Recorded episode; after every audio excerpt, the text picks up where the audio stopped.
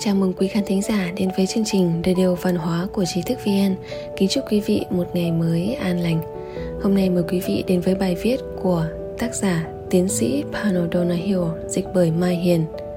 Khi nào cha mẹ nên bắt đầu dạy dỗ các con tuổi tin? Đăng trên website trí thức VN với sự đồng ý của tác giả. Tuổi tin từ 12 tới 19 luôn là lứa tuổi khiến các bậc phụ huynh phải đau đầu khi quyết định mở rộng phạm vi đối tượng chữa trị cho cả các thiếu niên, tôi tưởng rằng mình có thể giúp được tất cả những thiếu niên đang gặp khó khăn và đưa gia đình của họ trở lại đúng hướng. Nhưng sau đó tôi nhanh chóng nhận ra thói quen sống của một đứa trẻ ở độ tuổi tin hầu như đã được hình thành đầy đủ và những gì xảy ra trước những năm thiếu niên mới là điều quan trọng. Phát triển một thái độ tích cực Nếu bạn muốn còn bạn vui vẻ, lạc quan, trung thực, có tinh thần lành mạnh và biết tôn trọng thì bạn phải vui vẻ, lạc quan, trung thực, có tinh thần lành mạnh và biết tôn trọng. Có nhiều cách để đạt được mục tiêu này, những điều cơ bản nhất là có trách nhiệm, phải biết rằng tất cả các hành động đều sẽ có hậu quả và luật pháp ở mọi cấp độ được đưa ra là để bảo vệ chúng ta. Chúng ta phải tôn trọng luật pháp và những người thực thi chúng. Đầu tiên, hãy truyền cho con bạn thái độ sống có trách nhiệm. Một trong những công cụ tốt nhất mà tôi biết để giúp con bạn học cách có trách nhiệm là sử dụng đồng hồ báo thức ngay từ khi còn nhỏ. Trước khi trẻ bắt đầu vào lớp 1, thậm chí có thể là mẫu giáo, chúng cần phải biết cách đọc số trên đồng hồ điện tử, nếu không, hãy dạy chúng cách đọc. Hãy nói với chúng rằng chúng phải ở trên giường cho đến khi chuông báo thức reo và phải dậy ngay khi có tiếng chuông reo. Đừng nói với chúng về nút báo lại, chúng sẽ ngay lập tức tìm hiểu về điều đó, thảo luận với chúng điều gì tốt sẽ xảy ra khi chúng cư xử như người lớn và tự mình thức dậy.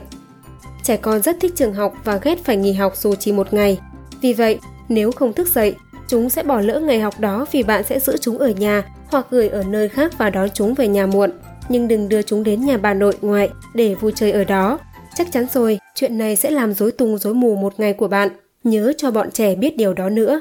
Tất cả trẻ em đều mong muốn làm cho cha mẹ của chúng hạnh phúc, tự hào và cố gắng làm nhiều điều tốt hơn nữa để hài lòng cha mẹ. Khi trẻ có thể tự thức dậy và rời khỏi giường, chúng sẽ ngay lập tức chấp nhận các nghĩa vụ khác. Việc đánh răng chọn quần áo để mặc ăn sáng sẽ dễ dàng trở thành những thói quen hàng ngày của chúng. Thứ hai để dạy con rằng bất kỳ hành động nào cũng sẽ có hậu quả.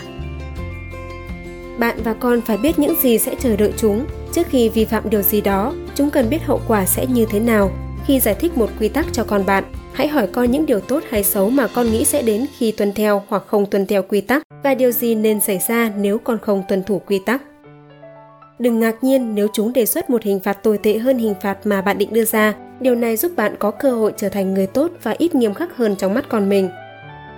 Thứ ba, bắt đầu nuôi dạy con cái theo phong cách nghiêm khắc. Có lần, tôi đã hỏi vài trăm bạn trẻ trung học và đại học xem chúng có cảm thấy cha mẹ chúng nghiêm khắc hơn những bậc phụ huynh thông thường hay những người dễ dãi hơn không. Hầu hết nói, họ ở mức trung bình. Tuy nhiên, một nhóm khác nói, trước đây họ thực sự rất dễ tính, nhưng giờ họ nghiêm khắc đến mức em thậm chí cứ đi là bị mắng. Nhiều em khác trả lời, khi em còn nhỏ, họ thực sự rất nghiêm khắc, nhưng khi em bắt đầu học trung học, bố mẹ em đã dễ tính hơn. Khi tôi hỏi bọn trẻ tại sao chúng nghĩ rằng cha mẹ chúng đã thay đổi phương pháp và trở nên nghiêm khắc hơn, thì câu trả lời phổ biến nhất là em gặp rắc rối ạ. À? Những ai có cha mẹ nghiêm khắc lúc đầu và dễ tính về sau trả lời rằng chúng chưa bao giờ gây chuyện. Em đoán là bố mẹ em nghĩ rằng họ không phải lo lắng về em nữa và họ thực sự là không phải lo lắng nữa.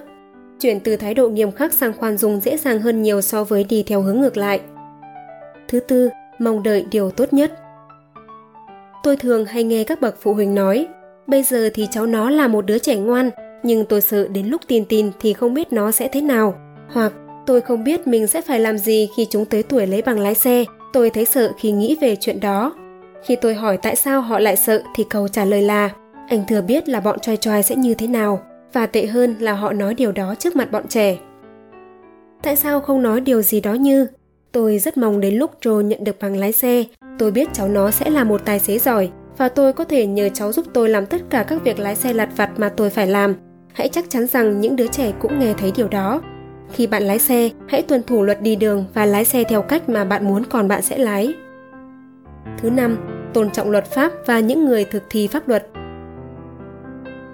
Ngày nay, trẻ em hay ghét hoặc sợ cảnh sát khi nghe các phương tiện truyền thông nói về sự tồi tệ của cảnh sát. Đó là tin giả. Nhiều cảnh sát là người tốt, trung thực và đáng kính. hãy đưa bọn trẻ đang học cấp 2 hoặc trung học đến chơi với những cảnh sát tử tế trên đường phố hoặc tại đồn cảnh sát địa phương và kết bạn với họ. Nếu bạn đang lái xe và bị cảnh sát vẫy lại, hãy nhớ bọn trẻ đang ở cùng bạn. Đừng tỏ ra sợ hãi, hãy xử sự với cảnh sát bằng sự tôn trọng mà họ xứng đáng được hưởng. Thừa nhận lỗi lái xe của bạn và giải thích cho con bạn tại sao hành vi vi phạm đó có thể gây nguy hiểm cho bạn và những người lái xe khác. Đồng thời cho chúng biết rằng, giống như các luật khác, luật giao thông áp dụng cho tất cả các lái xe, bao gồm cả bạn và bọn trẻ.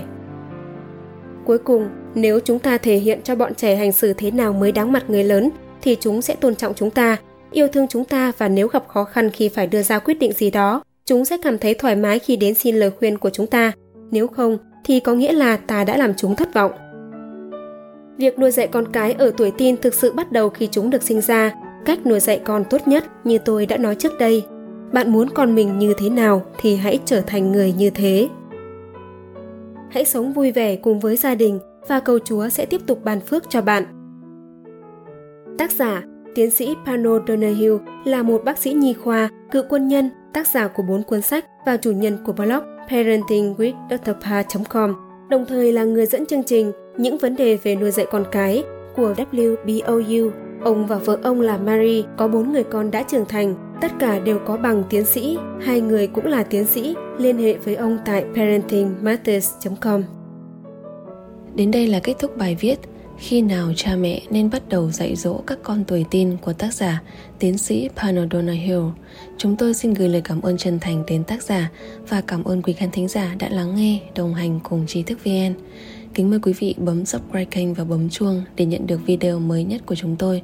Xin chào và hẹn gặp lại quý vị trong các chương trình tiếp theo.